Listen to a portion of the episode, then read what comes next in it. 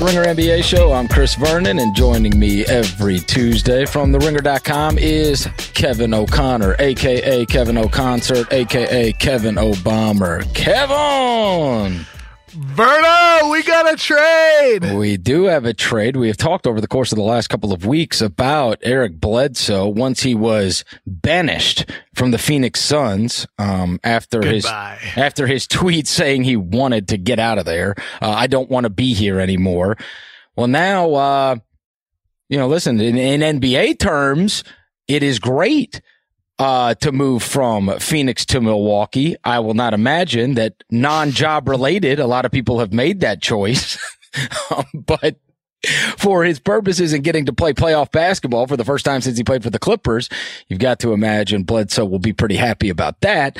On the other side, Phoenix is able to obtain Greg Monroe and a first round pick. Heavily protected first rounder. I still think good value because you can get something from Monroe if you want to flip him. I mean, I thought, I thought this guy's stock was killed like, you know, their leverage of being able to get something for him. So I was kind of impressed that Phoenix got something, you know, that's a real, like, possible starter, certainly eight man rotation guy and a pick for him. So I thought I thought they did. I thought Phoenix did pretty good. And you know, it's cool that Milwaukee was the place that he landed because sometimes, you know, in the NBA when you hear a trade rumor, you think about, oh, here's a team that makes sense for a guy, here's another team. And one of the first teams that came to mind was Milwaukee for Eric Bledsoe because they were a team that needed really another guy, another playmaker and look, I'm not I'm not the biggest Bledsoe fan because his off-ball shooting is quite average, and so if you're taking the ball, if you're keeping the ball in Giannis's hands, Bledsoe doesn't really help you space the floor. But the fact is, is that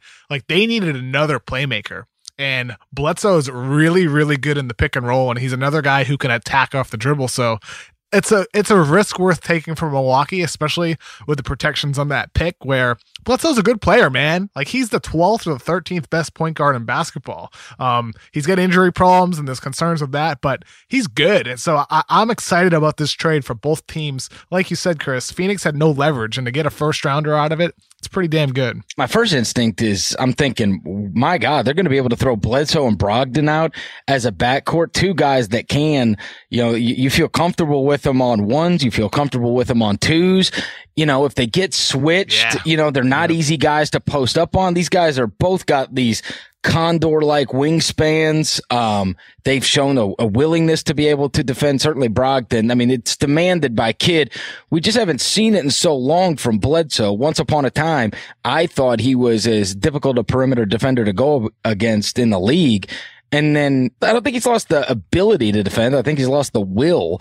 And so if he gets that back, yeah. I get the offensive side and the playmaking. I'm more interested in the defensive side because I think they could throw out lineups where, you know, I don't even know how great they have to be offensively because they might be able to just strangle you out and you not be able to score for four and five minute stretches. I think they could be devastating with all that length and speed and everything they've got uh, defensively.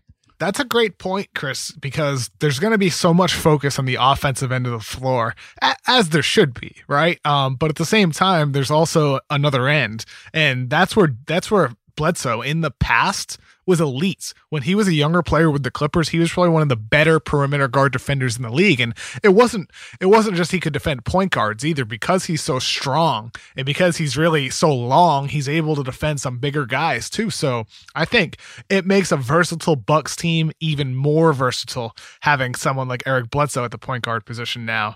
The thing is, is like as you said, he lost the will to defend in Phoenix. So will he turn it back to the level that he did? He could, and let's hope that he does.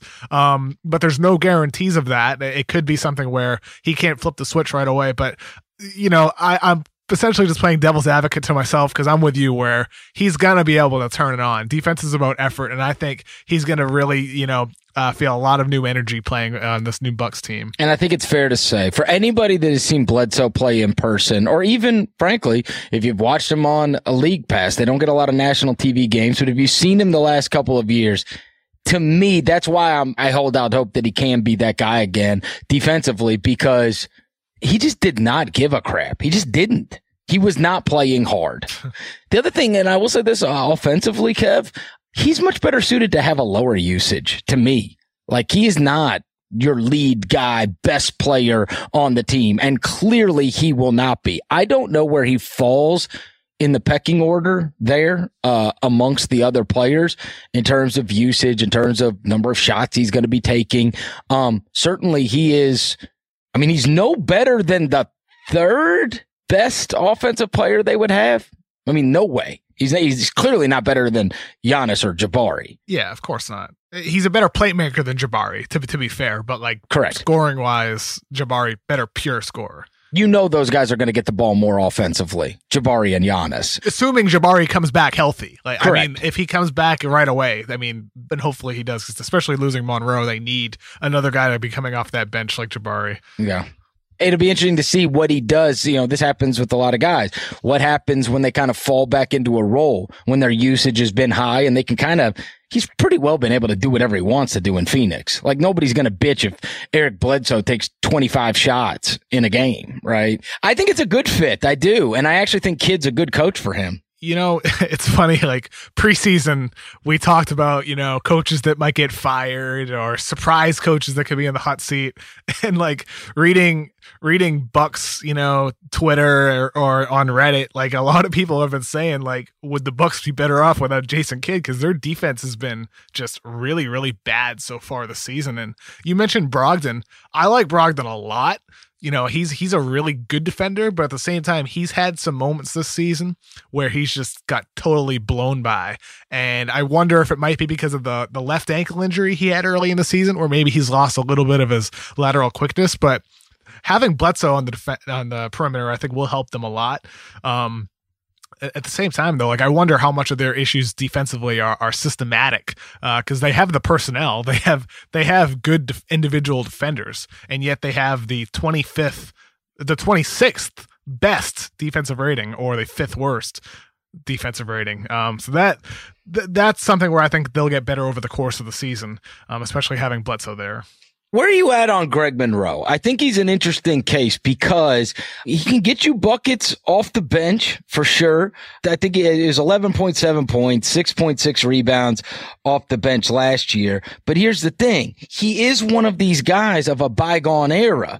Virtually everybody that is a big guy outside of the DeAndre Jordans and the Whitesides and the Drummonds virtually everybody else, and we've chronicled this a lot, are shooting threes now across the league. Even guys that you would previously have thought have no business doing it. He is a skilled guy. He's always had good footwork. He's always been good around the basket. He does not take any, takes none. right? Like, and, and in this day and age, it is this, he is this throwback guy. Wouldn't you think if you're Greg Monroe, like you would start to add that into your arsenal, given the way the NBA has moved so dramatically over the course of the last couple of years? Yet he has not. He's still the same within 10 feet of the basket guy for the most part. The funny thing is, is like, you know, as solid of a player Greg Monroe is, in some ways like for the bucks he's really just a salary filler. And i think that speaks to for them the return that they got for bledsoe a guy that they benched that they sent home as you said a guy that who has been injured significantly um, over the past couple seasons. He has, had a lot of knee injuries. Um, he's had maybe one a fully healthy season. Past few years, 66 games last year when they shut him down at the end of the season, 31 games the season before, 81 the season before that, and then 43 the year before that. So Bledsoe's had a lot of injuries. So there's risk there for for Milwaukee as well. But with Monroe, he's a guy who's been very available and very consistent. He, like you said, Chris, he hasn't expanded his game, but at the same time, he's a, still a pretty good player. And I, I wonder if Phoenix could flip him and get maybe another second round draft pick in the trade because the picks that they got, um, one of them is heavily protected, um, where it's unlikely that they get it this season unless Milwaukee just misses the playoffs or just makes the playoffs. And it's the same thing next season as well. So they might not get that first round pick until 2020. So may, maybe Monroe's a guy you look to flip because I'm not so sure that he's a guy you'd want to keep because I think I think despite the problems that you outlined, he's still a guy that could essentially help the team considering where they are. And I don't know if you want to get help right now when you want to bottom out, baby. You want to tank. Yeah, he has taken, he has attempted 12 threes in his entire career. Not everybody's with the three point shooting revolution. Yeah, but like, uh, you think about the teams right now, the the good teams. There's there's just it's just few and far between. And frankly, as you get older and you're that guy, it's going to become more. Hard, it's going to be harder on you because right now, so many, especially when you are playing a big guy who plays more like a traditional big, like Greg, the opposing coach puts a laser pointer on you every time the team comes down and either tries to pull you all the way away from the basket or throw you in a million pick and rolls. And I mean, Monroe's um, gotten better though. I mean, like he hasn't added a three pointer, but he's gotten a lot better over his career defensively. And I think I think like he deserves credit for that. He's he's a great rebounder. He's a great interior scorer. He's a he's a solid passer, and he's gotten better defensively. He's not he's not like a complete player. I, I just think I think Monroe is somebody who can he look. Here's the difference between Greg Monroe and Jahlil Okafor. Monroe rebounds, Okafor doesn't. Monroe defends, Okafor doesn't. Other than that, like they're pretty close to the same player, but having the defense and the rebounding is what enables Monroe to still be a, a, consistent rotation guy. Even even you're right, like he would be a 30 minutes per game guy if he could shoot a three. But the fact he's turned himself into a guy who can get you 20 to 25 minutes, that's not too bad. I mean, he's he's a solid player, and if I'm a team I'm uh, that needs a scoring big off the bench, I'd be happy to trade with uh, Phoenix and try to get him. Yeah, I just wonder if you're a really good team because you're always keeping an eye towards the highest level. Is he playable in the biggest situations? That's that would be my question is he one of these guys that has been rendered um, much less useful against the teams that you might have to beat? Whether you're talking about uh, what are you talking about the the uh, like the Warriors or the Rockets or the Cavs for that matter or the Celtics or whoever, right? How useful is Greg Monroe when you when the stakes are the highest? And I've got to believe if the Bucks thought he was intensely useful when the stakes get the highest because they fancy themselves as a team that could play maybe for the Eastern Conference title that they wouldn't have, they wouldn't have, they wouldn't have given him up. Right. That would be my th- thinking. I mean, the thing is though, is like for Phoenix, he's really just filler. I mean, yeah, yeah. for them, it's about this deal is about creating cap space in 2018 and then retain maybe retaining that cap space in 2019. And because they could they could have about 20 to 22 million open cap space this coming summer, and they could easily make that bump that up to 30 million. There's not a lot of teams that can create max cap space. So maybe if you're Phoenix, you can make yourself into a destination for not a top guy, but you could become a destination for other guys. Let's I mean they've gotten free agent meetings in the past couple of years despite not being a great team. They they met with Aldridge, didn't get him. They had a meeting planned with Blake Griffin, but then the Clippers blew him away with their presentation. So they've they're at least an appealing spot for some guys. So now you've created some space. See you later to Greg Monroe to wherever he goes, whether you keep him, you trade him, or you waive him. It, it's really just about the cap space and then that draft pick where a lot of people, a lot of Suns fans are going to be like, damn, like those protections stink. Like we might not get this pick till 2020. But at the same time, like you have so many young guys already getting that pick in 2020 could end up be, being more advantageous for the organization. So I I love the deal for both teams. Really, I I I don't know if you love it for both as much as I do, Chris, but I think it's just a, a good deal for Phoenix based on the the fact they didn't have much leverage, and then for Milwaukee, the fact that they are taking a nice calculated risk that could really really help their team out, which does need some help right now. I I only hope like the same thing can happen for other guys on the block like Jahlil Okafor. I totally agree with you. I like it for both. And again, it's all relative. You would like for it to have never happened if you are Phoenix. You'd like for him to never send out the tweet. You never banished him from the team and then be able to go shop him around, right? Rather than everybody in the free world knows you're going to move him. So I thought given the circumstances, they did great. I really did. I, th- I think they did great getting a real player no matter what you're going to do with him, he's a real player and a pick for it. I wondered if they were going to be able to do that. Let me ask you real quick, Kev, because you mentioned him in passing, Okafor, Jahlil Okafor, because he's a guy that clearly wants out of Philly. Nothing's really happened so far, as we know of. I was an Okafor fan. I was, especially coming out of college. I thought he was. You just don't see a lot of guys that are that skilled offensively. I get he can be a liability. And here's the other thing, Kevin. I've talked about this a lot. so much of your possible success in the NBA is about fit. And I thought he was drafted to possibly the worst situation you could have been drafted to, right? And it wasn't just because of the losing. It was the losing and they like every year took another guy that played the same position, right? Like it wasn't like you could be the one in, four out guy. Those high draft picks were used on Joel Embiid and Nerlens Noel and, uh, you know, your boy Rashawn Holmes was there too. And I don't, Richaun Holmes, baby. That's what I'm talking about. I get the Jahlil stunk, but like everybody saw that talent once upon a time. That talent is still in there. And many times he just did not show that. And there was too much talent there for me to give up on what he can possibly be because I've got to at least take into consideration the situation that he's been in over the course of the uh, the first couple of years of his career. I think he could still be good. I do. I hope he does become good. I'd, I'd love to see him uh, really get back on track in a new destination. And it would be cool if it was back home in Chicago too. Yeah, that's for sure. Well, he was good coming out of Duke. He was really good. Remember, people were talking about him or Towns. That was the discussion once upon a time. Silly discussion, in my opinion. But that, that's beside the point. Well, let's just say their career trajectories have gone radically different since they were drafted. Yes. Yes. That's for certain. All right. Let's talk about some of the other stuff that took place. So that happened this morning. Last night, the Celtic streak continued and Kyrie Irving put on the show of shows in Atlanta. Um, I mean, some of the, it was like, it was like, like an and one mixtape at some moments. Um, you have that. Beautiful. You have these two kids on the wing, Tatum and Brown, who J team. After opening night against the Cavs, I was like, do both of these kids have a chance to be stars? Like you could just see it. And for so early in the careers, I mean, you're talking about still first 10 games if you did not tell me that one of them's in their second year and one of them's a rookie, I would never have suspected from from either of them. I mean, they've been they've been fantastic. They've kind of gotten their sea legs after the devastating loss of Hayward for the season, and they kept on rocking last night with another win. Tell me what you're seeing.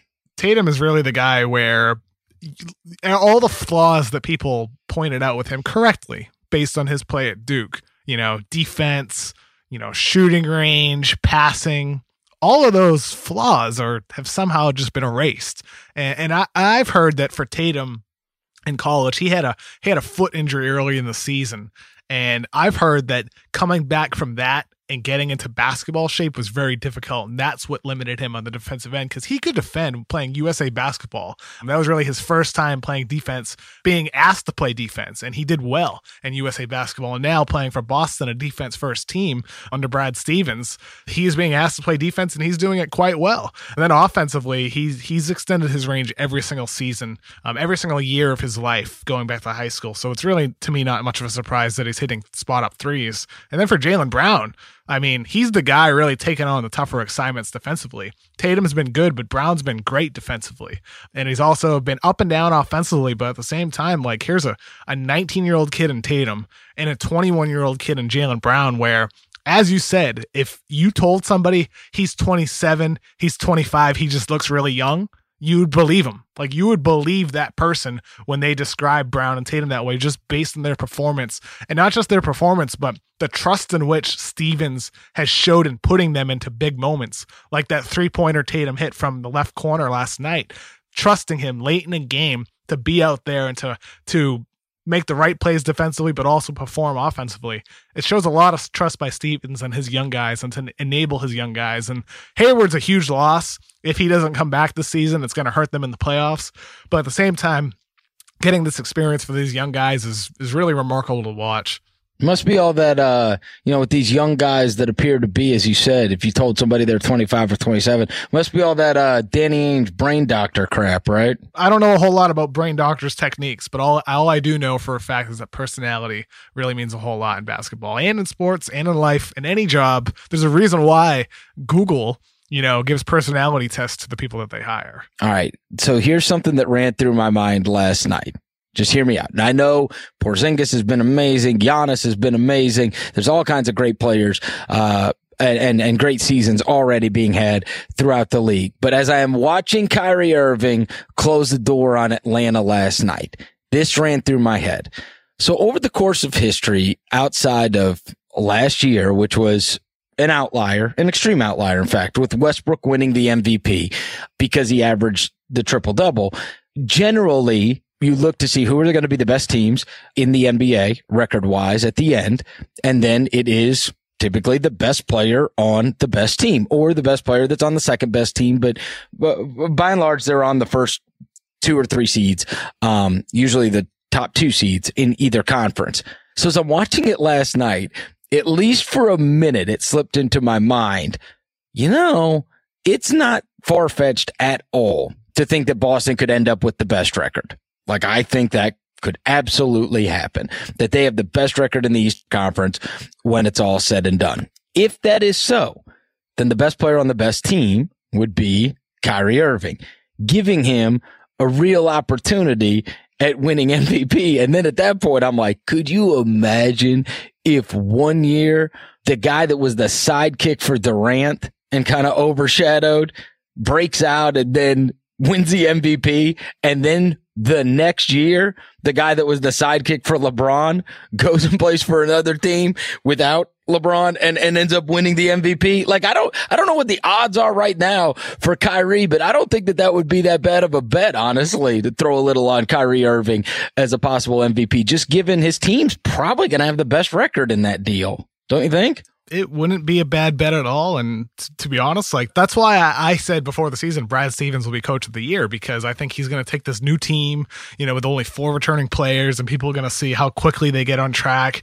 Celtics are going to be really good. They'll probably be the one seed, and then Stevens will kind of get the love that he deserves. He's, he, I think he'll be rewarded with Coach of the Year, especially with the Hayward injury. Now the narrative's there, and that that's another factor, you know, in terms of Irving being MVP. And I don't think he's going to win the award, but if Ky- if Isaiah Thomas can place fifth last season, I think top five is certainly um, within the realm of possibility for Kyrie Irving, especially because the fact that as good as he's been, he's been really, really good and really consistent on defense. He's been better passing the ball.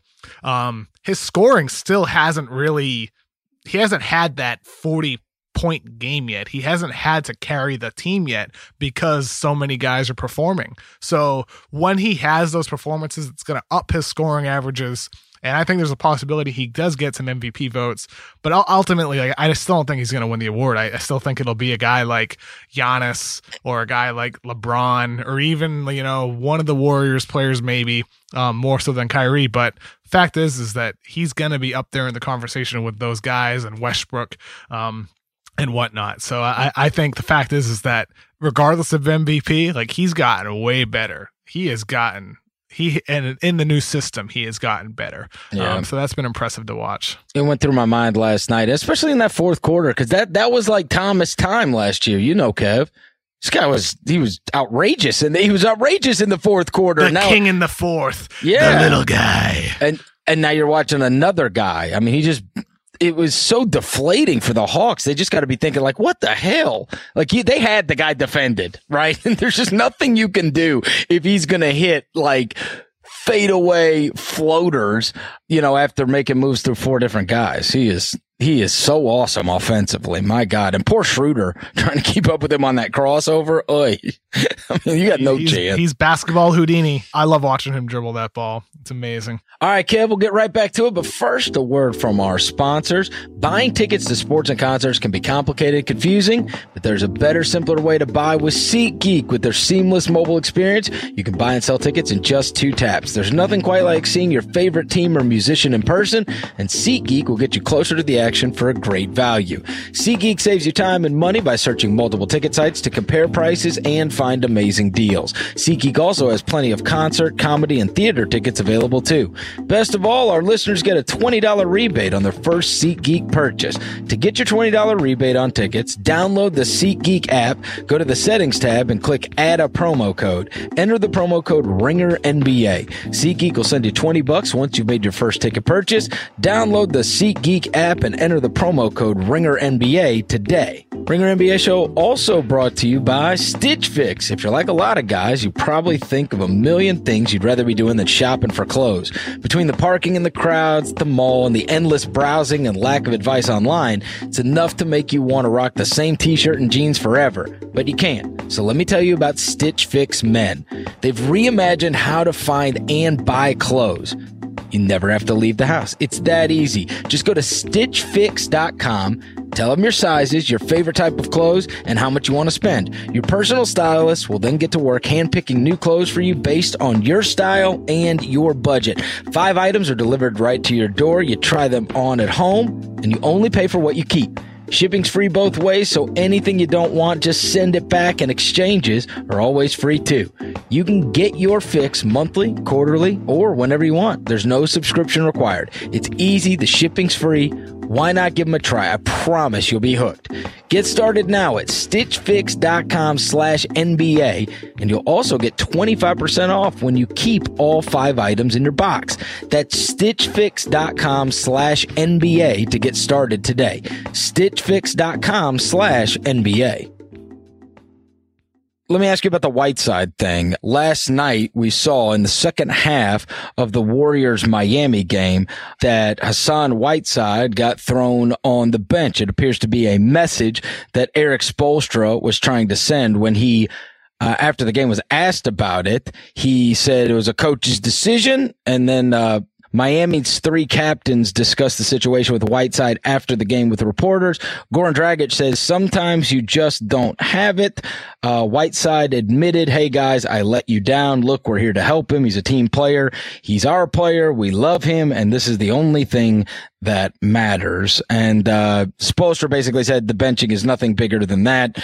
Don't make it more than that. It's just one game. And so at least for one night in a very high profile game, Spoelstra had had enough and, uh, ends up putting a guy that's a big minute guy for him, only plays 16 minutes and throws him on the bench. Uh, you know, Whiteside, I think you've seen it too, Kev. Every once in a while, this guy can, uh, this guy can really let the emotions get the better of him and then starts to check out on you. And I think Spoelstra probably, you know, frustration level got pretty high last night. And he's like, listen, man, if you're going to check out on me, you're, you're just going to sit, sit next to me. That's what's going to happen.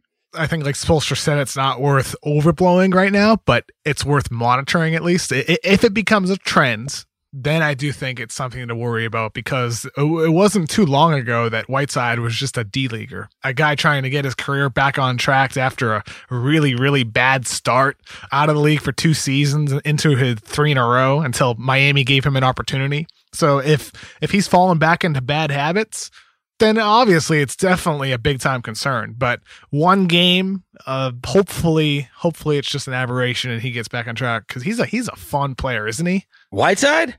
Yeah. Uh, I mean, I don't know if I'd say fun. You're not a fan of Whiteside. Fun? He's fun? Yeah, fun. He's shot blocker, big dude, you know, he talks shit. Yeah, that's fun. I mean, I don't know. I guess, I guess he's fun. I guess. I don't know. He's, he's got a good story. I mean, there's he's great on social media. Yes, that's what I'll give him. He's got a really good personality. But in terms of like the way he plays basketball, I'm not I'm not crazy about him. I, I mean, we're at the point now, Chris, where what players do on social media like affects how much you like those players. So like LeBron last night posting the the Arthur clenching fist meme. Did you see that on Instagram? All right. Do you know what is so funny to me is the uh you know what happened when that when that meme went up there is I'm aware of it, but I am aware of that as a meme.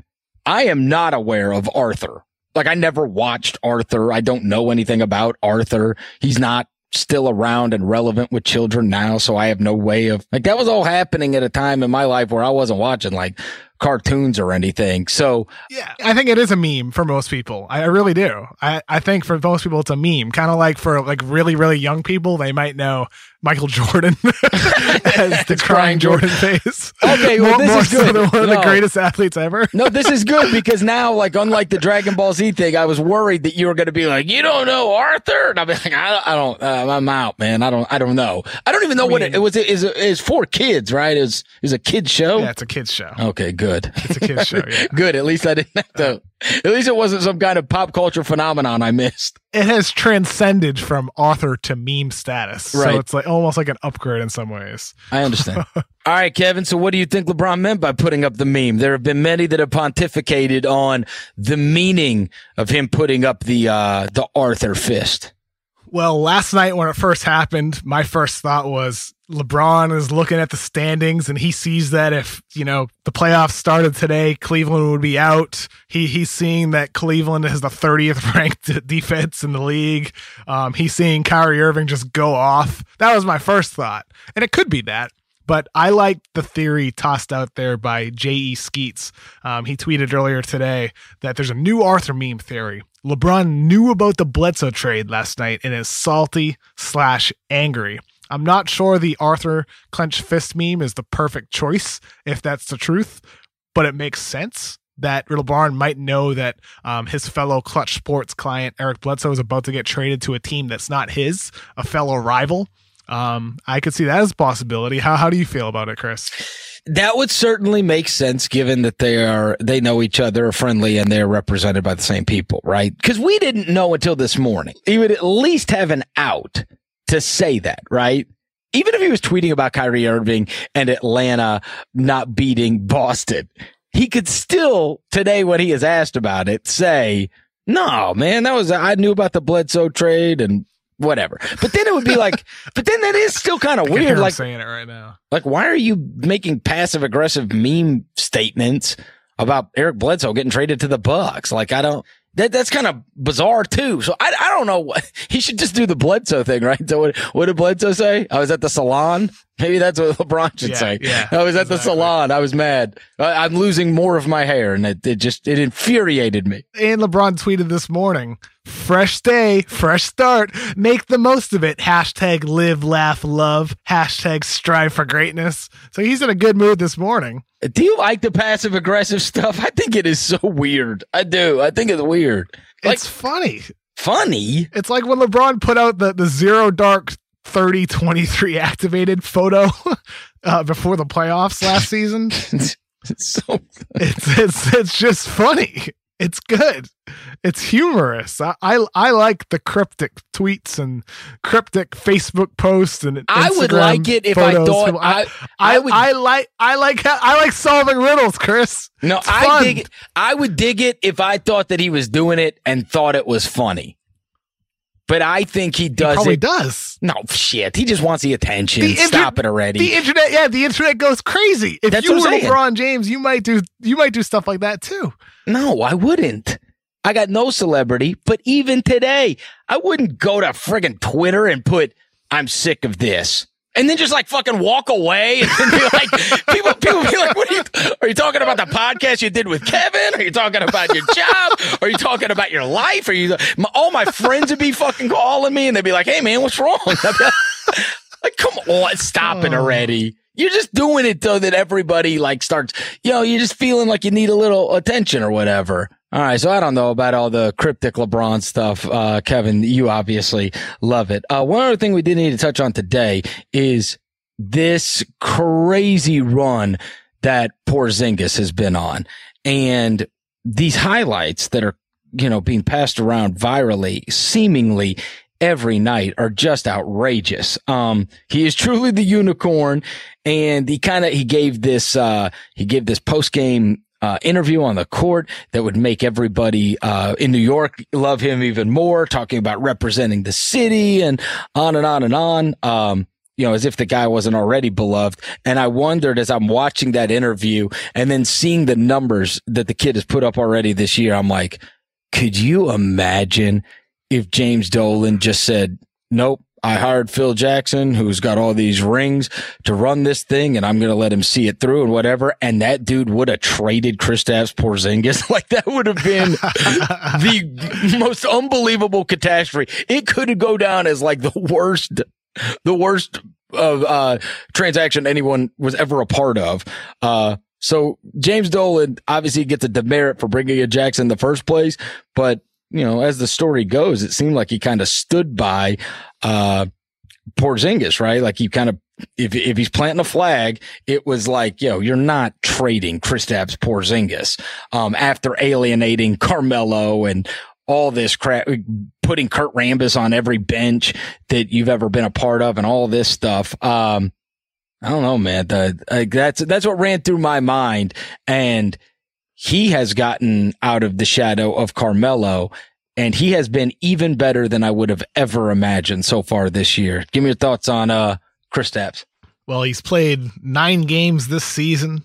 And in seven of them, he's looked like one of the best players in basketball, and and truly, truly, for Kristaps Porzingis to perform like this, I think it's ultimately just a big, big happy birthday to Jason Concepcion. Today's his birthday, and, and Kristaps Porzingis performing like this is really just a tribute to our friend Network, um, Jason Concepcion. That's ultimately what I think Porzingis' mission was this so so far this season is just to make Network proud because he he has just been an absolute joy to watch. It's like I said to you last week, Chris. Watching these young guys blossom, it's just beautiful. It really is amazing. He's been he's been un unbelievable. And not just scoring points, but everything. Defense, he's been great. He's been running hard up and down the floor. Um, he's been better passing than he's has in the past. Um, he he's blocking shots. He's doing literally everything. Like I said, nine games so far, and seven of them he's looked like one of the best players in basketball. And for the Knicks,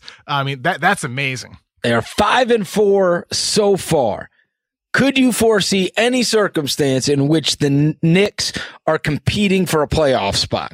For sure. Yeah. The reason is simple because if Porzingis is one of the best players in the league, which he looks like through nine games, anytime you have one of those top tier players, you have a shot at the playoffs. So that alone is reason why they have a shot. Never mind the fact that they're getting contributions from other guys too. Rookie point guard Frank Ntilikina already looks like a 10 year veteran on defense, and he's been better offensively after improving his ball handling, which has enabled his passing to really open up. And so for someone like Ntilikina, the fact is, is that he's one of those guys, like we mentioned Tatum earlier or Jaylen Brown. If he doesn't get any better at all from what he is today, he's still going to have a long NBA career. That's how good he's been as a rookie on the defensive end of the floor.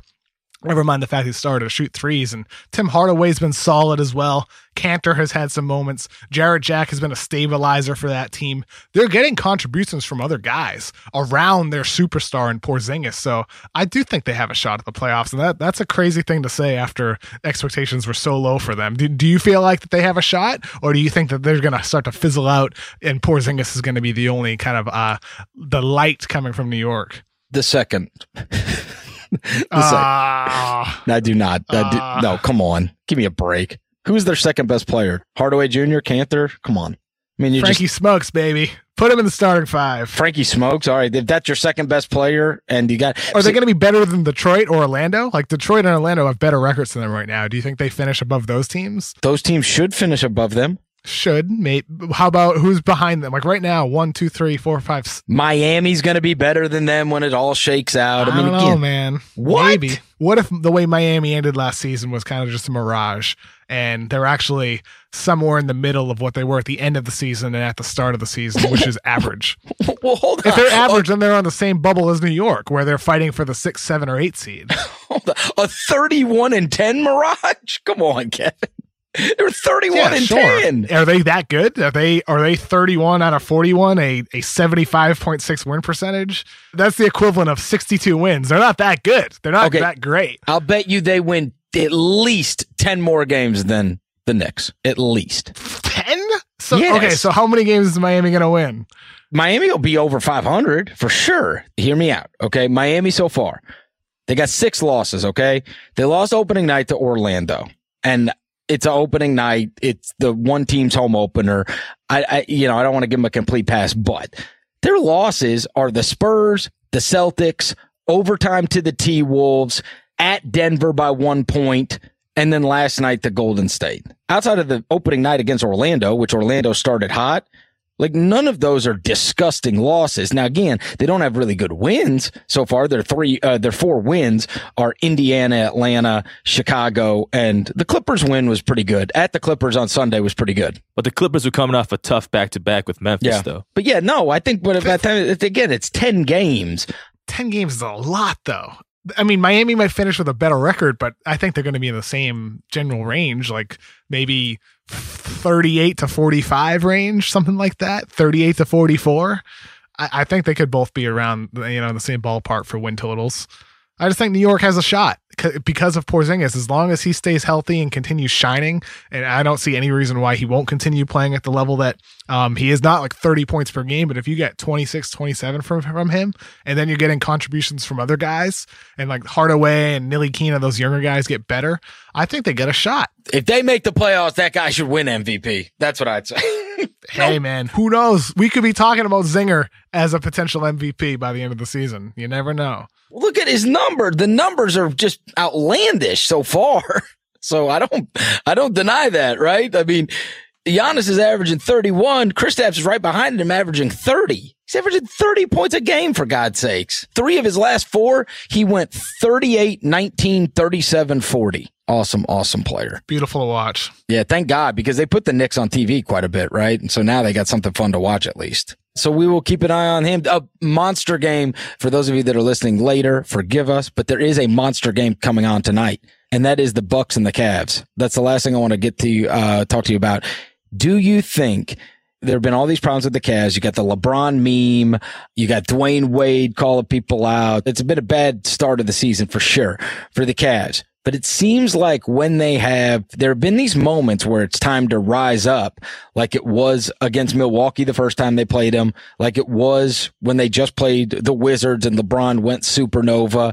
You got to set up tonight where the Bucks are playing against the Cavs and it's at the Cavs. Do you think we get this grand slam effort and, you know, the Cavs want to remind a team that is considered to be a challenger for them that they're still the Cavs or is it just like they can't do that? Like I'm, I'm so torn on them. I don't know what the hell to think. Is it l- literally just LeBron had 57 and that's why they were good for one night?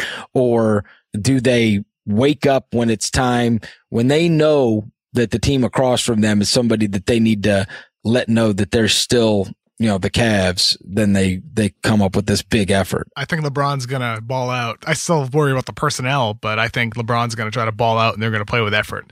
Uh, fact is, is that um, the LeBron seems pretty inspired right now, so I think they're gonna give an inspired effort. You can't put up that meme and not ball out. You gotta, you gotta. Kevin, I will talk to you next week. Thanks, brother. Oh, one last thing for Jason Concepcion's birthday, just send him pictures of Kristaps Porzingis. Just tweet him photos and videos of Porzingis. It'll, it'll make his day. Just just do that up. Have we'll a good one, Chris. Thanks, Kev. It's gonna do it for another Ringer NBA show. If you dig what you're hearing, go give us a rating and review on iTunes, and we will talk to you next week.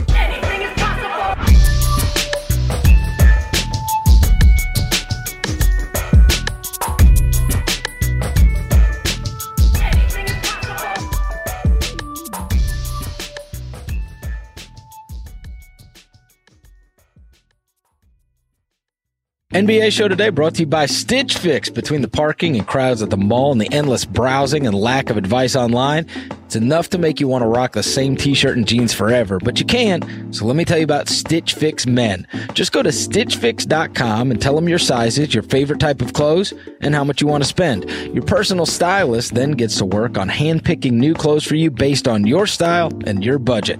Five items are delivered right to your door. You try them on at home and you only pay for what you keep. Shipping's free both ways, so anything you don't want, just send it back. And exchanges are always free too. You can get your fix monthly, quarterly, or whenever you like. There's no subscription required.